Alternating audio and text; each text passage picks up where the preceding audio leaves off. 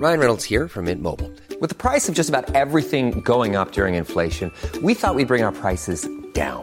So to help us, we brought in a reverse auctioneer, which is apparently a thing. Mint Mobile unlimited premium wireless. Ready to get 30, 30, bit to get 30, bit to get 20, 20, 20, bit to get 20, 20, bit to get 15, 15, 15, 15 just 15 bucks a month. So, Give it a try at mintmobile.com slash switch. $45 upfront for three months plus taxes and fees. Promo rate for new customers for limited time. Unlimited more than 40 gigabytes per month. Slows. Full terms at mintmobile.com.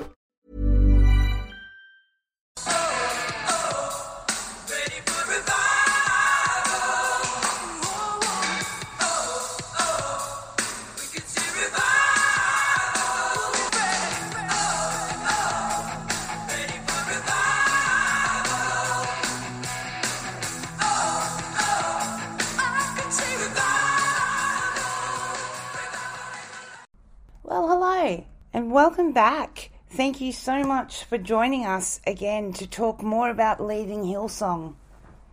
This week is a longer episode, and that's because we needed to take the time.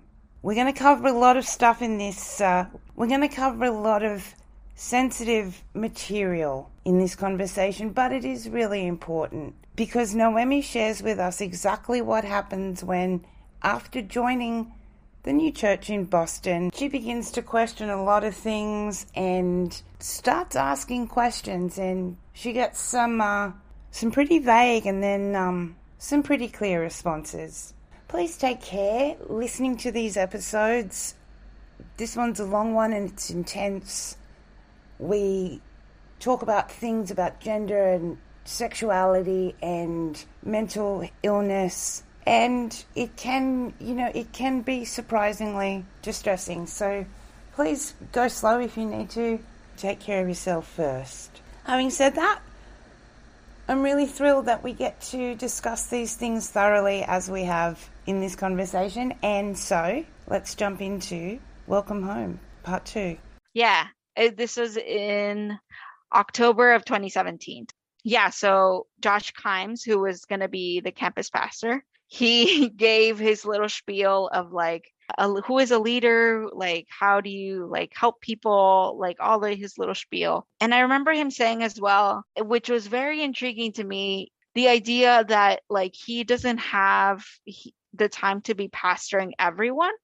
So you should be pastoring yourself as well. And I Huh? had grown up, yeah, yeah.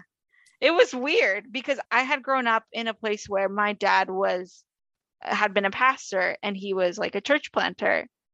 And he was the one leading people and he pastored everyone He regardless of who they yeah. were.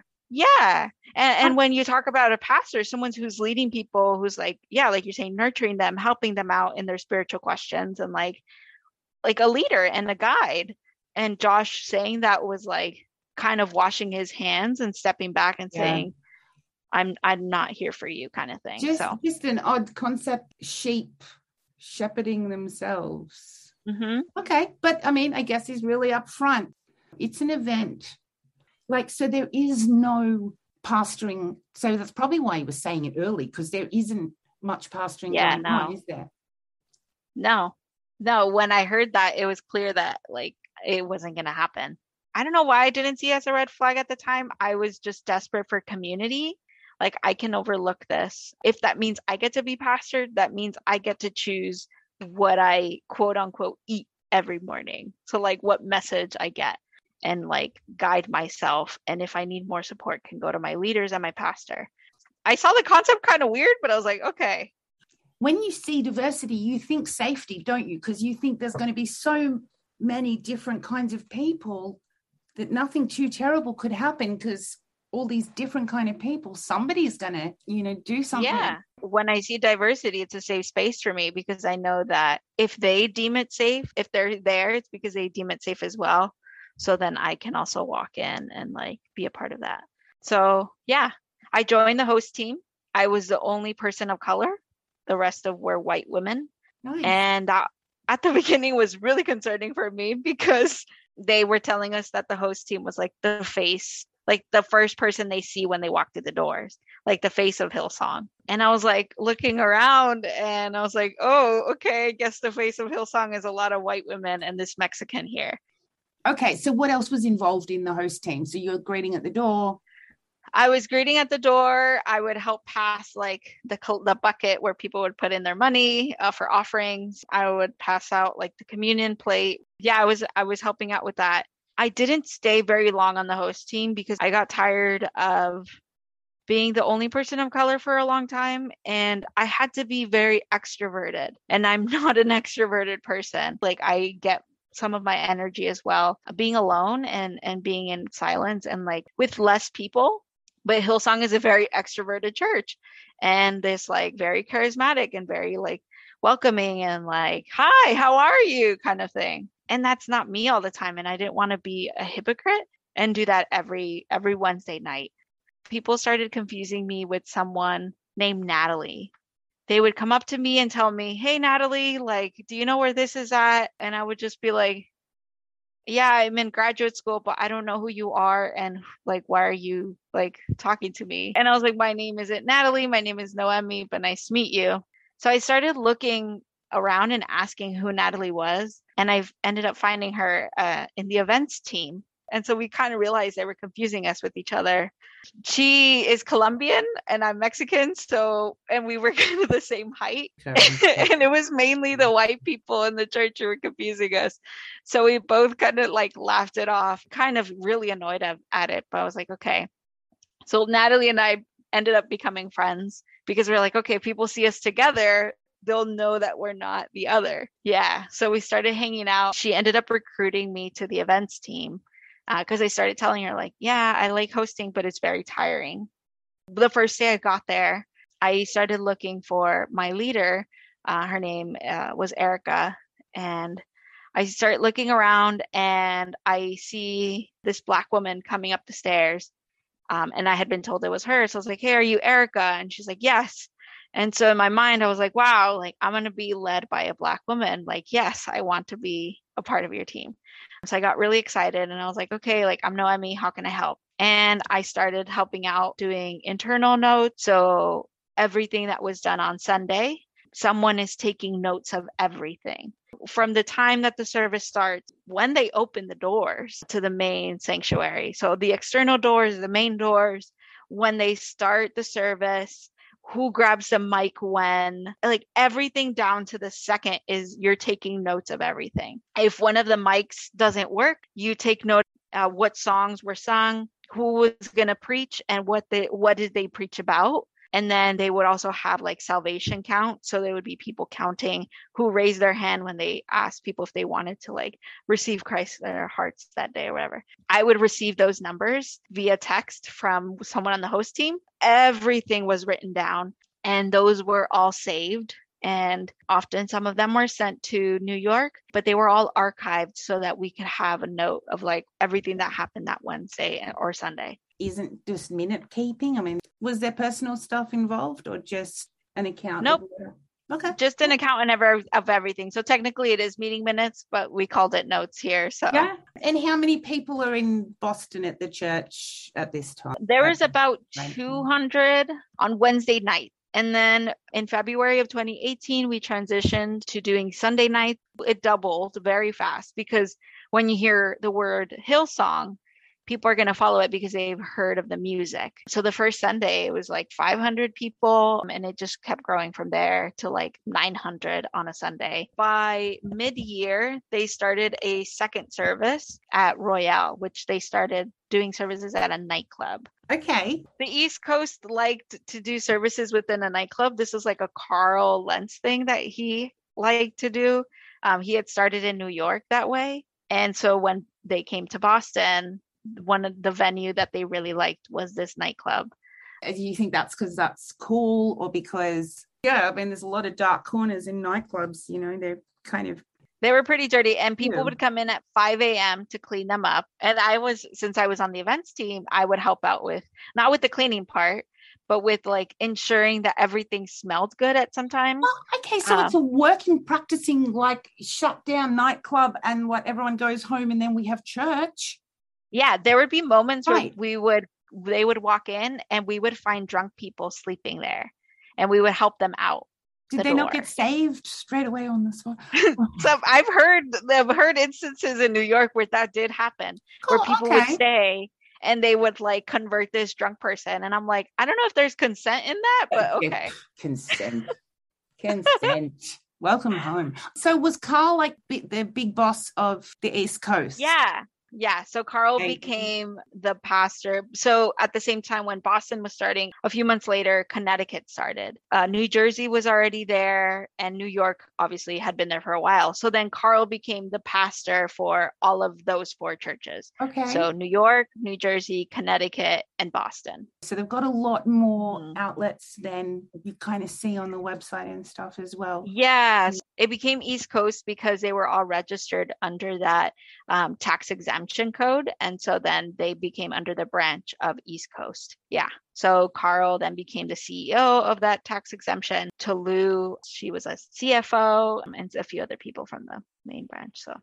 So Josh Kimes was the campus pastor and Carl Lentz was the East Coast pastor. So like Carl was Josh's boss and Brian was Carl's boss. Um, but Carl is getting more and more successful with every year, right? Like it.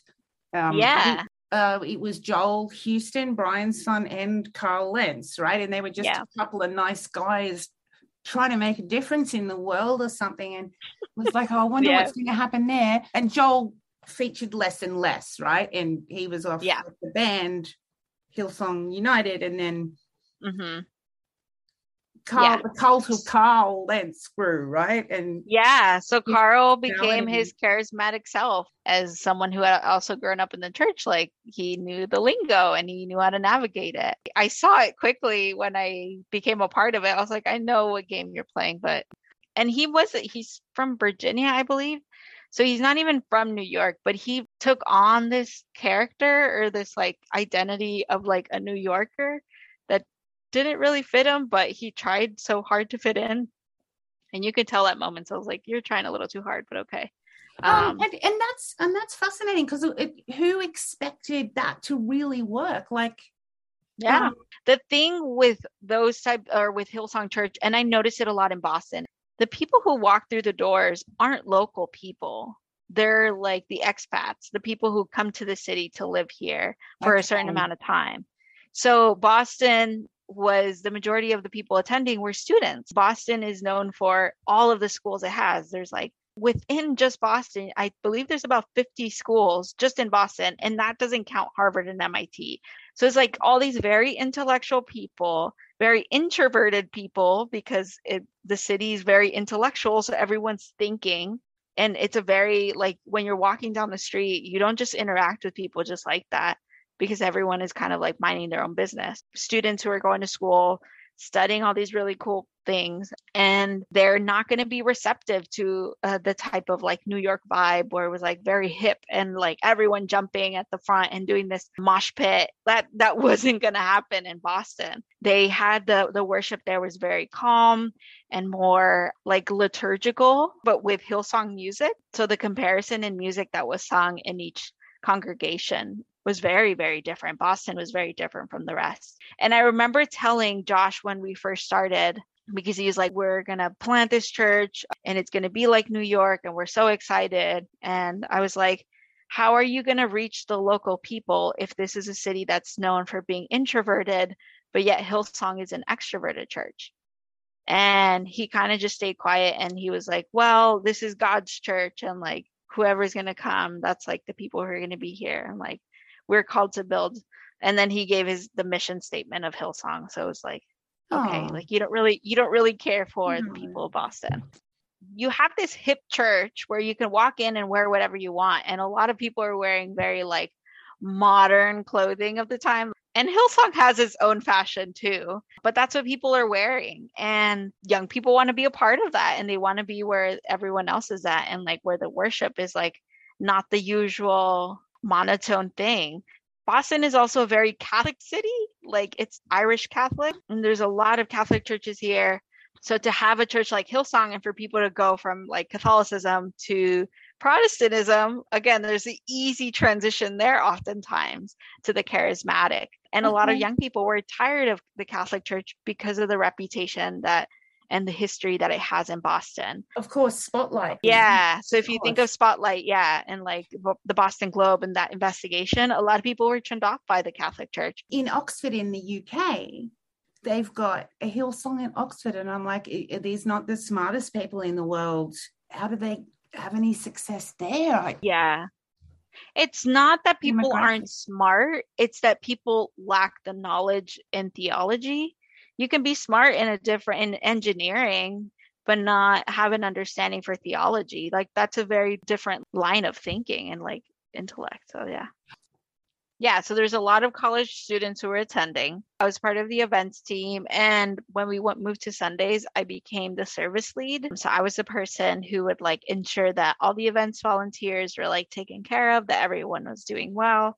I made sure that everyone in the venue was counted from Josh on stage to the baby who was being held by their mom in their arms. Um, so everyone in the room was counted. I also helped out with ensuring that they liked covering ATMs in the venue, so we had to put black sheets over Sorry? them. Yeah, so there was there was ATMs in the building because it's a nightclub. So they liked us to cover them with black sheets. I was like, okay, like they're somewhat like conscientious of like not wanting to take people's money, but yet there's also a merchandise table where like you can walk in and buy Bibles and like buy Brian and Bobby's books and Carl's book and like t-shirts and all this other things. I wonder what that does for people who've had um, issues connected with nightclubs, alcohol abuse, and Mhm. substance abuse. What yeah, because the venue did smell like it smelled like alcohol. Like you could smell it. And so I would have to go with like some uh scented like Febreze for scent to remove like a smell. And so we would spray that to like cover up the smell of alcohol everywhere. Wow, that like, is like the most fantastic metaphor for Hillsong. It's just a massive for real. Um, yeah, where you you don't fully clean things. You No. just spray something to cover Yeah. up the smell. and it lasts Yeah. five seconds, and then like Yep. you know the It cigarettes come through again. I wonder how deliberate that is that they choose nightclubs because they know young people will feel it home Mhm. there. that was actually a part of why I felt comfortable inviting people because it was like it's not this traditional church building that it's a nightclub and they can come here and it's something they're more familiar with. So yeah, they totally play into that. I can definitely see that. How I mean, how is it conflicting with study time, or is it how much Yeah, time is it taking? I guess. It's conflicting a lot because graduate school was my main priority. Like I'm spending a lot of money to get my master's degree in public health and I'm at being asked to give all of my Sunday to church and I started leading a connect group, a Spanish speaking connect group during the week. I was working, I was part of a campus organization for my uh, the university. So I was doing a lot of things at once and Hillsong was demanding more and more of my time every every Sunday and every week. They were demanding a lot of my time. After I came out to my leader as being queer, they started removing a lot of that. Tell Yeah. us about some of that. Sure. So in 2018, um, I started questioning my sexuality again. I kind of always known that I was different, that I wasn't straight or heterosexual from the age of like six years old. Like I knew something was different. Um, I had a crush on my preschool teacher. um, so I knew I knew something was different. I never really liked the boys. I always chose some because they would ask me, "Who do you have a crush on?" So I would like choose a random kid so I could have an excuse. But I knew early on from that the church I grew up in that they would preach that homosexuality was a sin. But I was back in Boston and my faith was very different from what I had grown up in. So I started questioning my sexuality again and really started thinking through how that intertwined with my faith. So, because Josh Kimes had told us that we should pastor ourselves, I started pastoring myself and finding queer theology. Yeah. So on Sunday mornings before getting to church, as I was getting ready, I would always listen to a sermon, someone preaching, a conference, like whatever, because I had been Googling, like, can you be Christian and gay?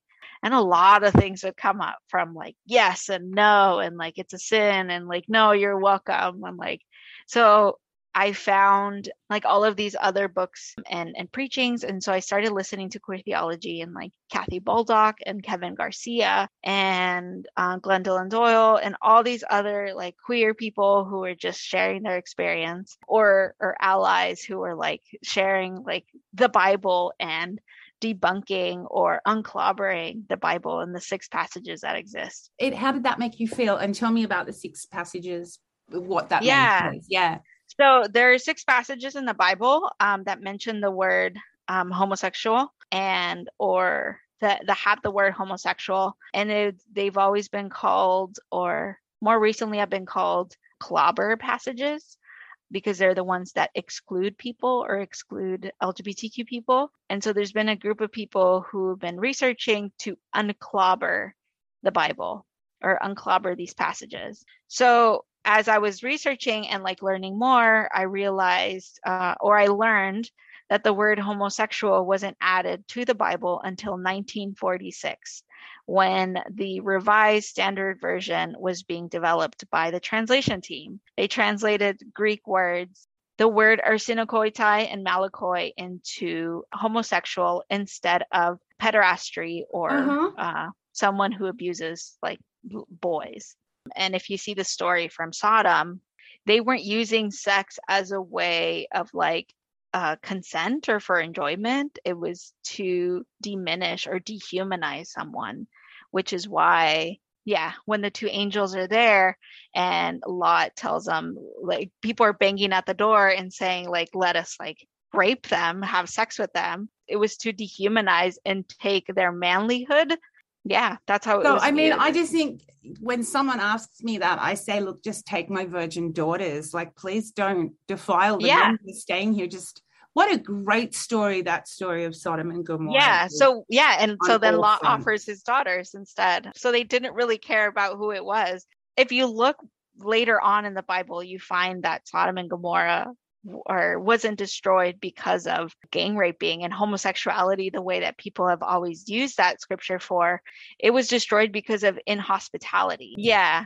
when i started realizing all of those scriptures and like realizing that everything i had been taught that homosexuality or being queer was a sin was not the reality and i think yeah. that takes a lot of courage to allow the concept that the way you've been raised and to read that differently and absorb it is uh, it's massive.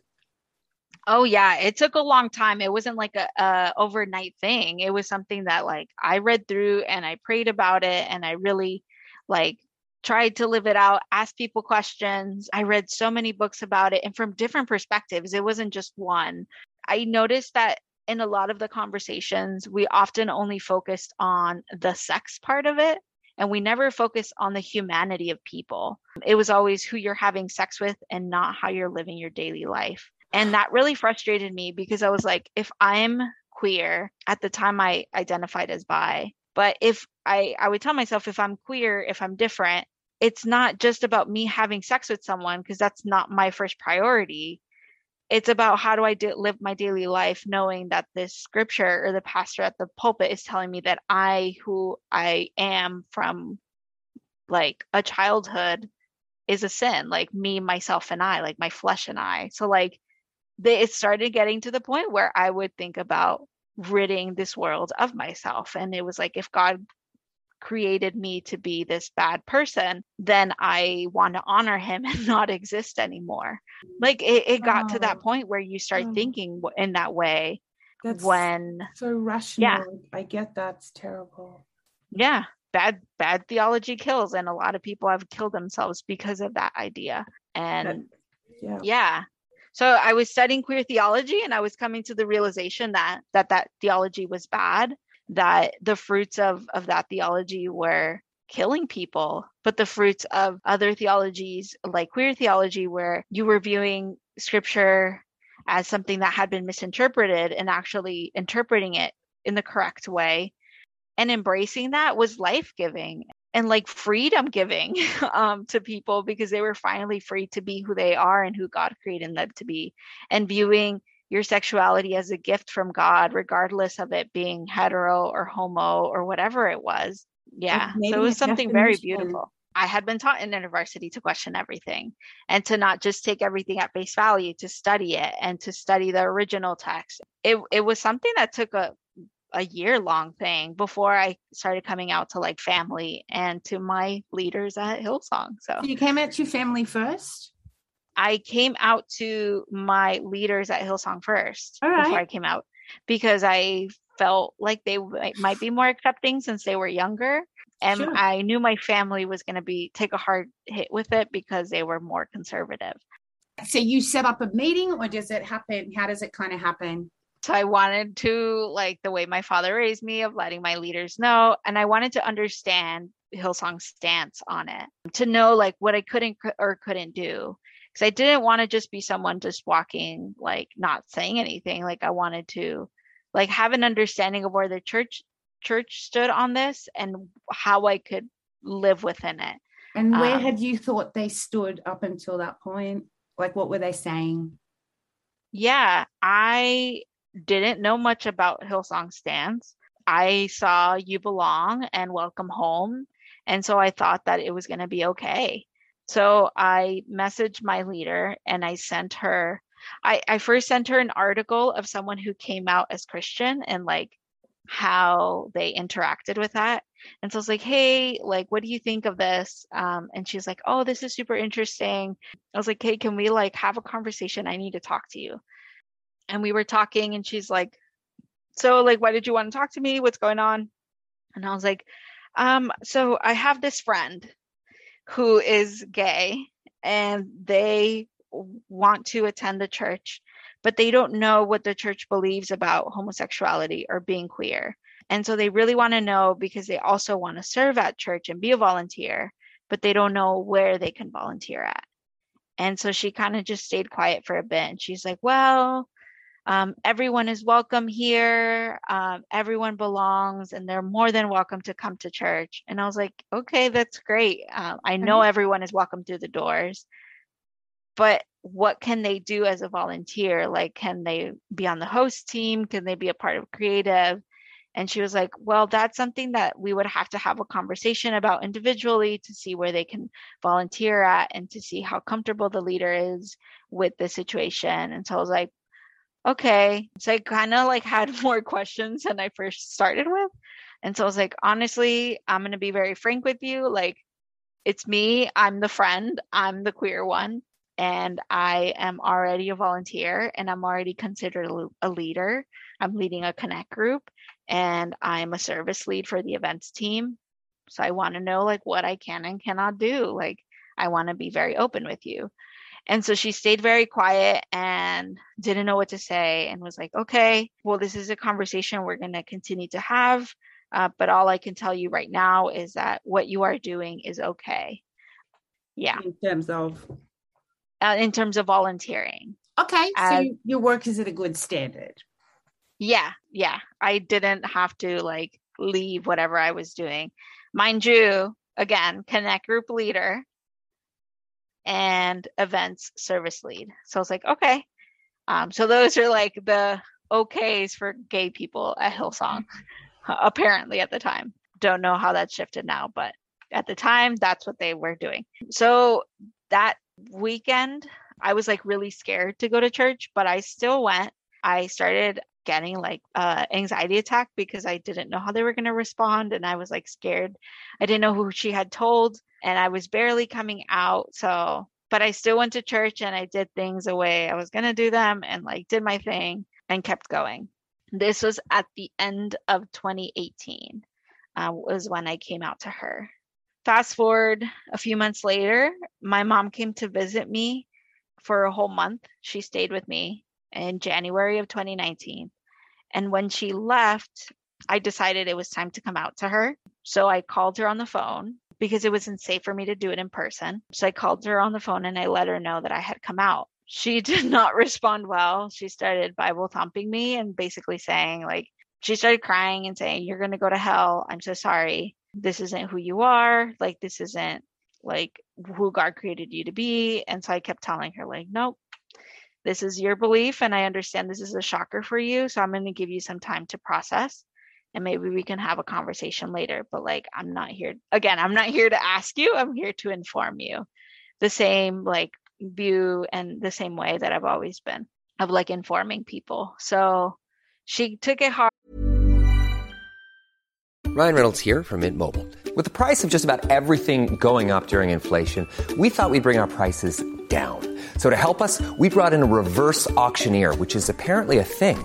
Mint Mobile unlimited premium wireless. Ready to get 30, 30, bit to get 30, bit to get 20, 20, 20, bit to get 20, 20, bit to get 15, 15, 15, 15 just 15 bucks a month. So, Give it a try at mintmobile.com slash switch. $45 upfront for three months plus taxes and fees. Promo for new customers for limited time. Unlimited more than 40 gigabytes per month. Slows. Full terms at mintmobile.com. Hey, I'm Ryan Reynolds. Recently, I asked Mint Mobile's legal team if big wireless companies are allowed to raise prices due to inflation. They said yes. And then when I asked if raising prices technically violates those onerous two-year contracts, they said, "What the f*** are you talking about? You insane Hollywood ass." So to recap, we're cutting the price of Mint Unlimited from $30 a month to just $15 a month. Give it a try at mintmobile.com slash switch. $45 upfront for three months plus taxes and fees. Promo rate for new customers for limited time. Unlimited more than 40 gigabytes per month. Slows. Full terms at mintmobile.com.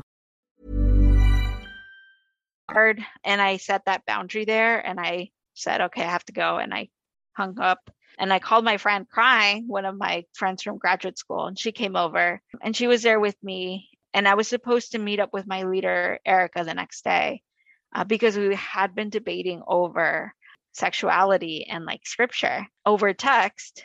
And so she's like, come over tomorrow and we could talk about it. So I text her that night and I'm like, hey, I just came out to my mom and I'm having a really hard night. I don't want to talk about this tomorrow. Can we just have a fun day where we just hang out and like play with uh, board games or something? So she's like, yeah, of course. Like, let me know if you need anything. I'm so sorry that things didn't go well. I get there the next day with my coffee because I barely slept. And I sit down on her couch and she was like folding clothes on the other couch she started quickly off with, Why did you feel the need to come out to your mom? And I told her, Well, I wanted to be open about who I am. I'm tired of hiding. Um, I've been hiding all of these years. And I want to be like openly who I am and who I've always known who I am. It's just a little bit more of my identity. It's not all of my identity. And but I was like, but it's a very important one at the time. And so she was like, Oh, well, what is identity? Identity is very elusive. And I was like, Identity is who you are. And there's a lot of things that make your identity. It's very complex. I was like, especially you as a Black woman, being Black and being a woman is like two big parts of your identity. And maybe Christianity could be a part of that as well. I was like, same as well for me. I'm a Latina, Latinx person. At the time, I identified more as a woman. So I was like, I'm a Latina woman and I happen to be queer. And that's also another part of my identity. And she's like, Well, I don't believe that. I believe your identity should be in Christ. So I got really mad and I was like, Okay, so you're just excluding every part of you to only say your identity is Christ. Like that's What does that? I mean, what does not that okay. mean? She'd planned that. Hey, so she that wasn't an accidental. She didn't help you with your mother then, I guess. No, she started kind of making things worse. So, like I was hoping to have a friend who I could like just hang out with and like help me to like get past through the weekend because I had a rough day.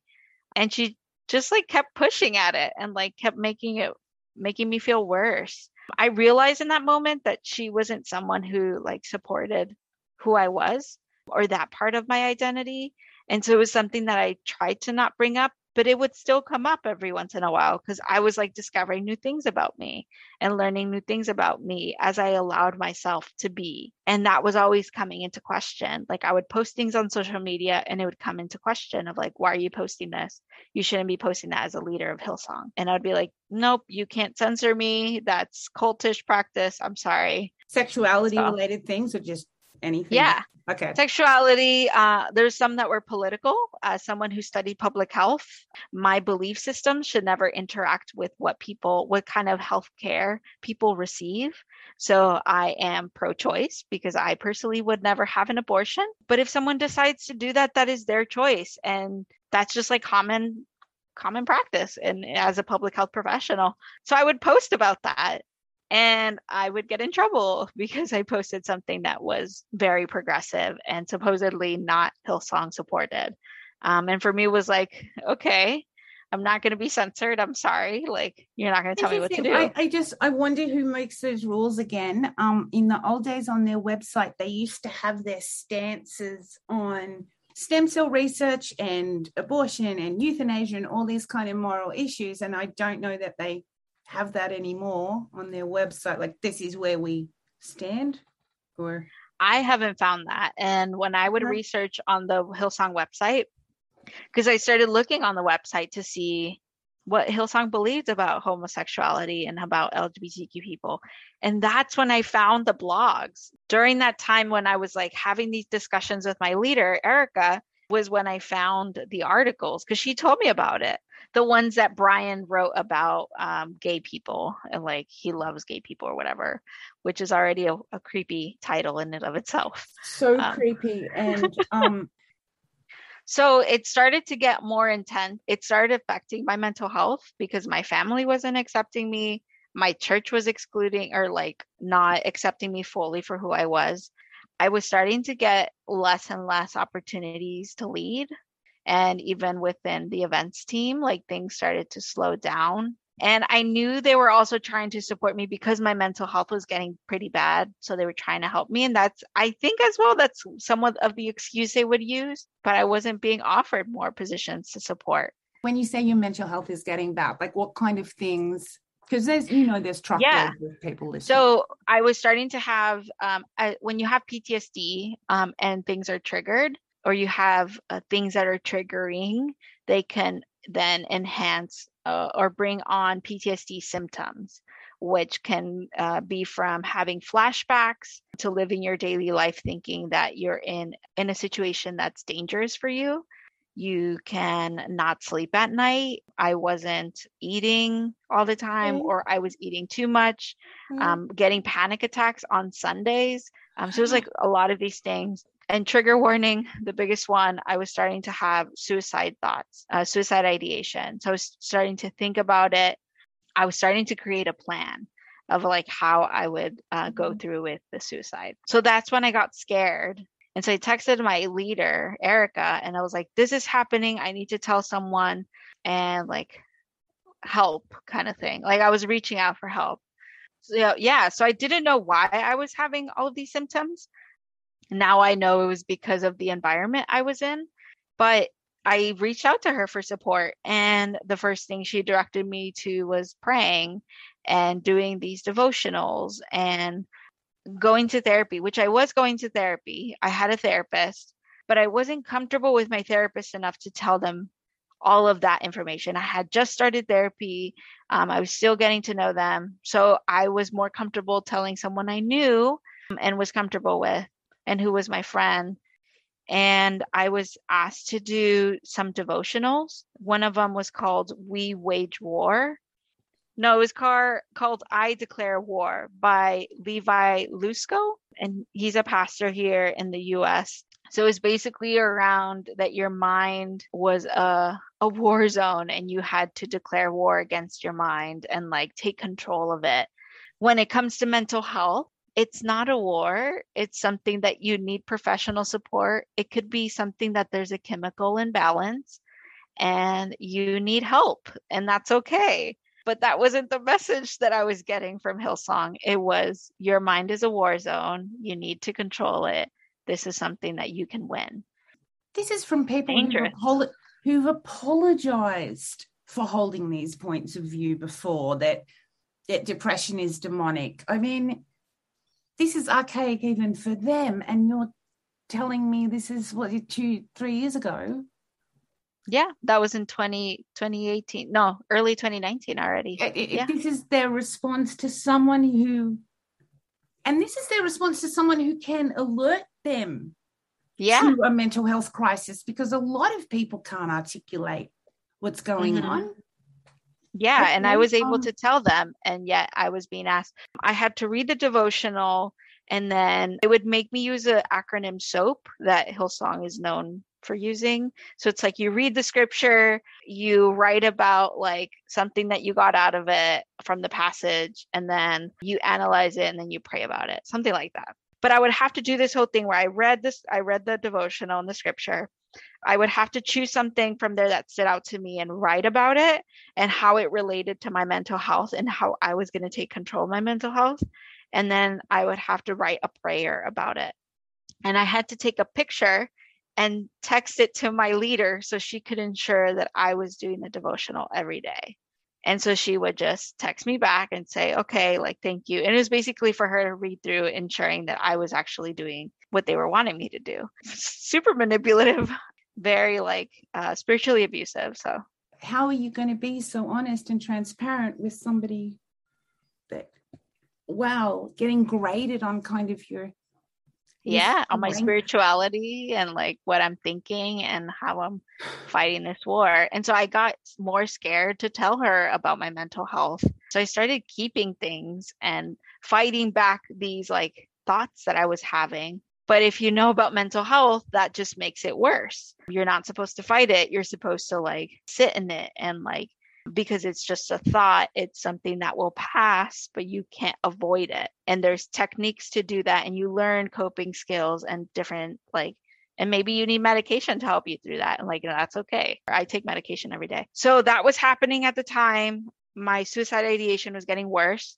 And there was one night where I got the bottle of, of pills um, and I put a whole bunch in my hand. And I just started thinking about the fact that, like, my family wasn't accepting of me. My friends um, because hillsong those are the only friends that i really had weren't accepting of me. Graduate school was really really hard and i was having a hard time and i just felt like it was easier if i wasn't around because i was having these difficulties. I couldn't be myself as a queer person. I thought that was the best choice i had. Um, I am, so i got i am so sorry to hear that and i and i'm so angry listening to you because they know this already they know what it does they knew this 15 years before um oh yeah and the gay conversion therapy and i mm-hmm. so it you know it makes me really so angry that they're still yeah. doing this yeah on both fronts the mental health and the and they know that that the christians that are gay in their church what they go through. They know, they know, they know it. They know it from Bible. Oh yeah, they know it from. And the plan stage is is dangerous, as we know in mental mm-hmm. health. That's when you know people are getting more serious. Yeah. So mm. I I had the pills in my hand. I ended up texting my leader, and I said, "This is happening right now. I need help because I don't want to do this."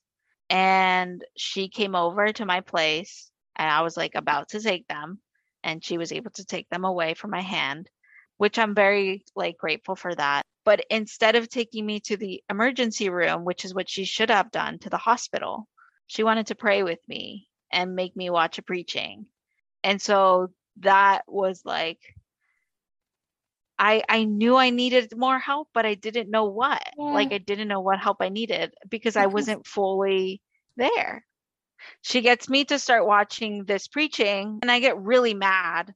And she's like, You're giving into it. And I was like, No, like, this is, I, no, like, I don't need this. Like, God is the last thing I want to think about right now because everything around me is telling me that God doesn't like who I am and that I have to identify, like, not be who He created me to be, but identify as a child of God. And I don't believe in that. I don't identify with that anymore. Yeah, identify um, as if we didn't do that. Identify as a child of God. What do you mean? Well, they didn't want me to identify as queer. They wanted me to identify as a child of God instead. They're as something mutually exclusive, like as a label. Like, isn't everybody yeah. there a child of God though? That's what I thought, but apparently that's not what they wanted. They wanted your only identity to be as a child of God. That's what I was being told every week and every time and opportunity they had. And that's that's a theme that you'll see a lot with gay ministries that they'll say, "Oh, I don't identify as LGBTQ. I identify as a child of God." It's like brainwashing and like denying everything about who you are and who God created you as. So everything about it uh, was just like weird to me. And so that's happening. I get really mad. She ends up leaving, takes all of the pills that I had there and my uh, knives because I had also done some self cutting, self harming. And I text my friend from grad school. We were uh, best friends as well at the time. And I tell her the situation. That weekend, my friend came over. We were hanging out. And I started crying randomly again because I wasn't, all of my friends had gone to a party from Hillsong and I wasn't invited, but yeah, I was being told about it. And so that was really hurtful to me because I was starting to notice that I was being excluded now from things. So it was like Natalie, the, the girl I had been confused with, she was organizing the party. And then Erica was going, um, and a few of other of my friends were going. That's just plain nasty. Okay.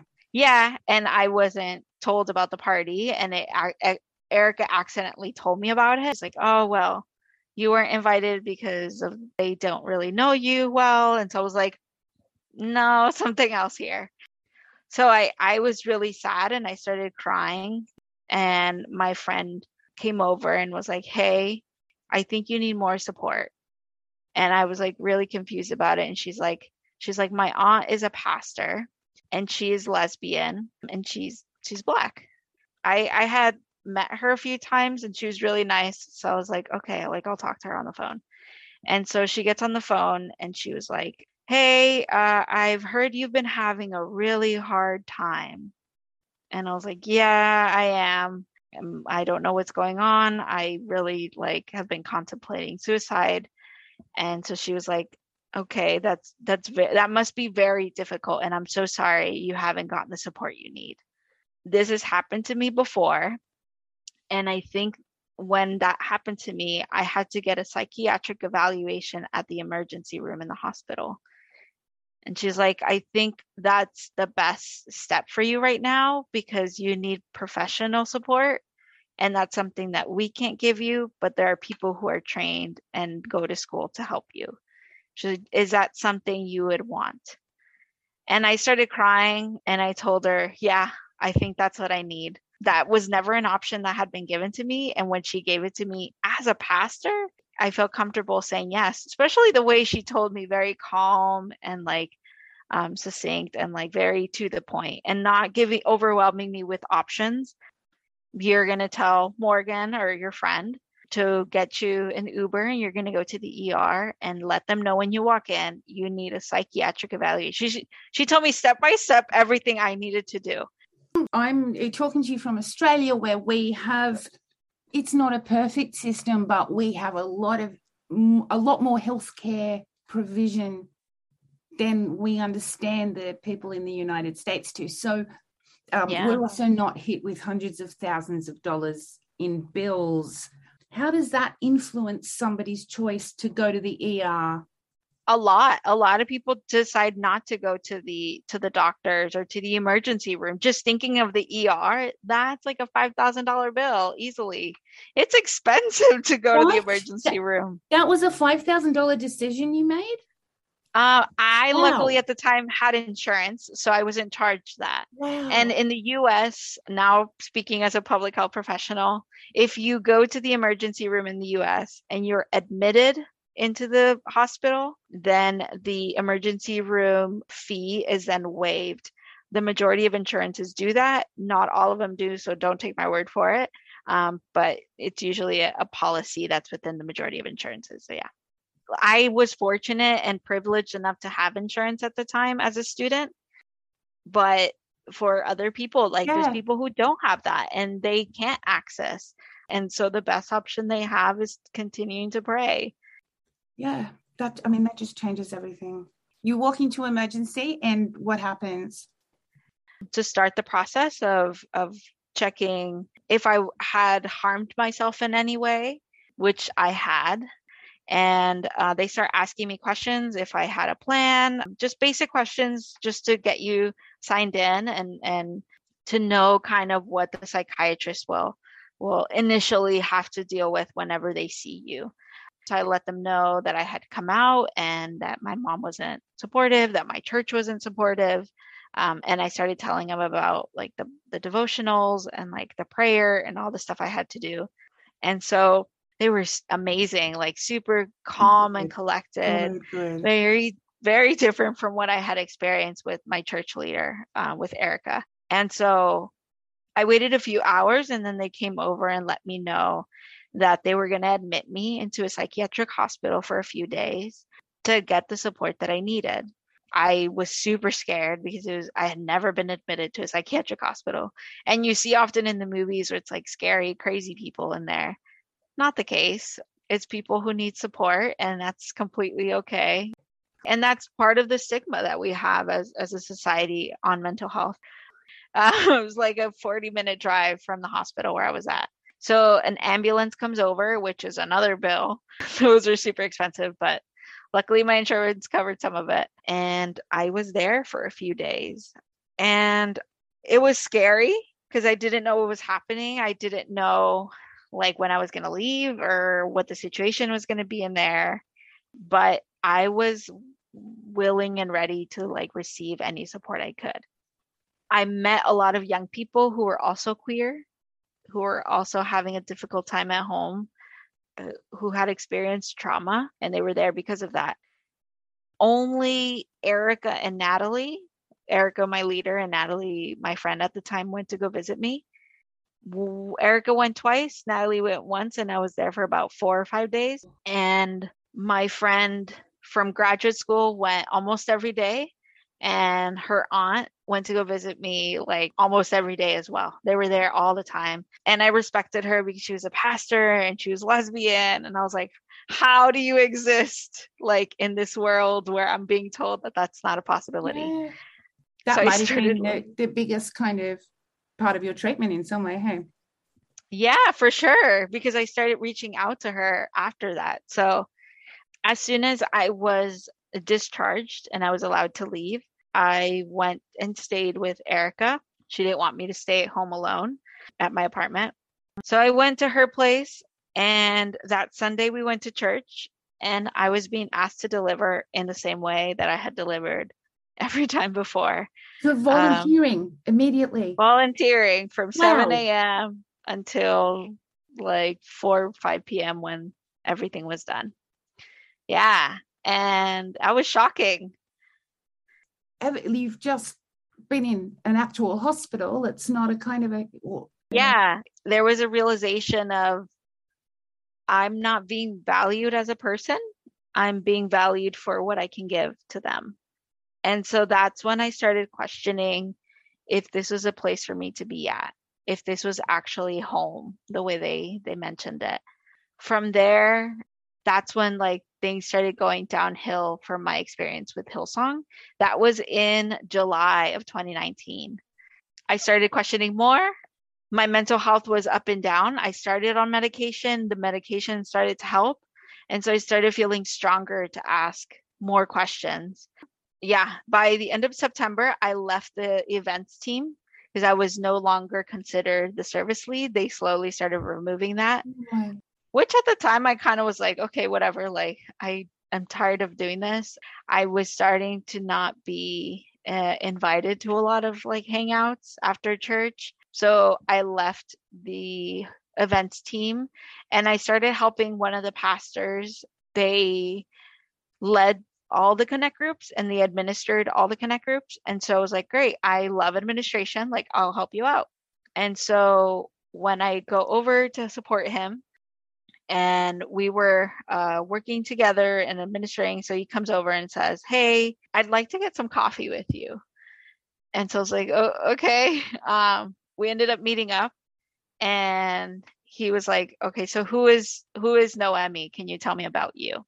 And so I was like, Okay. So I started like sharing like who my parents were, where I came from, the church, and I didn't say anything about being queer. I only focused on my mental health and he was like oh, okay that's awesome he's like i i can see someone who's very resilient um and who uh really values their mental health and i'm like proud of you so we kind of ended that meeting there the end of that first meeting he said i want to mentor you and i was like I'm not used to being told uh, someone wants to mentor me. It's usually the other way around where the person is asking the mentor to mentor Seek them. someone out. Yeah. Yeah. So when he told me that, I was like, um, okay, that's fine. Um, like, sure, we'll meet up. Like, what does that mean? So we were basically going to meet up every week to just talk. And the second week we met up, the first thing he asked me was, What is holding you back from giving it your all at Hillsong? And I was like, Okay, well, um, one, I'm not done with school. I'm like still I'm going to graduate school. I'm applying for PhD programs. And so he's like, okay, is there anything else? And I kind of just stayed quiet and I was like, there is. And he's like, it's that you're queer, isn't it? And I was like, how do you know? I've never told you. I only told Erica. And so he didn't answer the question and kind of just went with, well, just so you know, like, we still love you and you're still welcome. And I was like, well, what does that mean then for my volunteering with you? And I was like, can you answer some of my questions as the pastor? Like Erica, at the time, Erica was only a leader. Now she's a teams pastor. What is Hillsong's stance on homosexuality or on LGBTQ people? And he was like, oh, that's not something I can answer. And I was like, okay, as a pastor, you can answer a simple question. And so he's like, no, that's something Carl Lentz would have to have a conversation with you. That was like, nope, that's not something I want to do. Carl is a very manipulative person. The way he speaks, he uses his charisma to manipulate you to think the way he wants you to think. So I was like, no, that's a big no for me. And he kind of just stayed quiet and he was like, well, I he's like I have friends who are gay um so like I love gay people and everything. And I was like okay I have some simple questions. I was like if I were to have ever have a same-sex partner would you as a pastor well if I came to you and said Steve will you marry us would you do would you perform the marriage and he just stayed quiet and he's like well hillsong church doesn't really do that. And i was like i'm not asking you as a as a hillsong pastor. I'm asking you as a pastor and as a friend that you say you are. If i came to you and said steve will you marry my same sex partner and i? Would you do it and he's like no well i believe that marriage is between a man and a woman. And i was like oh, okay one so no hillsong church does not believe in same-sex marriage great like, let's say there was a job posting at Hillsong and I were to apply to it and all of the criteria, I met them all and I was a perfect candidate. Would Hillsong hire me as an openly queer person? And he stayed really quiet and he's like, well, um, the people that are hired are usually, um, they have to align with everything the pastor believes. And I was like, great as an openly queer person, would I be hired for that position? And he stayed quiet. And I was like, I'm going to take your silence as a no. That's quite a simple employment question. Yeah. And as soon as he said no, I was like, okay. He said no, yeah, or He didn't say No, anything. right. But when I said, I'm going to take your silence as a no, he didn't respond to anything. So I was like, great, you just affirmed my response. And I also asked him, would you affirm me as a as a person who was like maybe married to someone of the same sex? Would you say that like who I am and and my behavior, quote unquote, is sinful? And he also didn't say anything. Um, so I was like, okay, great. Like those are my biggest things. Like I've just realized that Hillsong Church isn't affirming and it's not a safe space for me to be in. So I'm going to start looking for another church. But in the meantime, I'm going to stay until the end of the year to support you because I gave you my word that I was going to help out. And once I am done, I will part ways. And he kind of just stayed quiet and was like, okay, well, like, good luck finding a church you agree 100% on. Like, we, we'll still love you. You're going to be welcome here all the time. This is your home. And I was like, this is not. Thanks so much, Noemi. Now that was intense, and there is more to this story how Noemi left, and in the short and final part three of Welcome Home, we'll have a little chat about the whole Carl Lentz leaving situation and all the kind of stuff that happened around there, and as well as finding out how Noemi did leave and where she's up to now. That one will get released by next weekend, so you've got a little something extra for the holidays. And so until then, look after yourselves, keep leaving Hillsong, and we'll talk soon.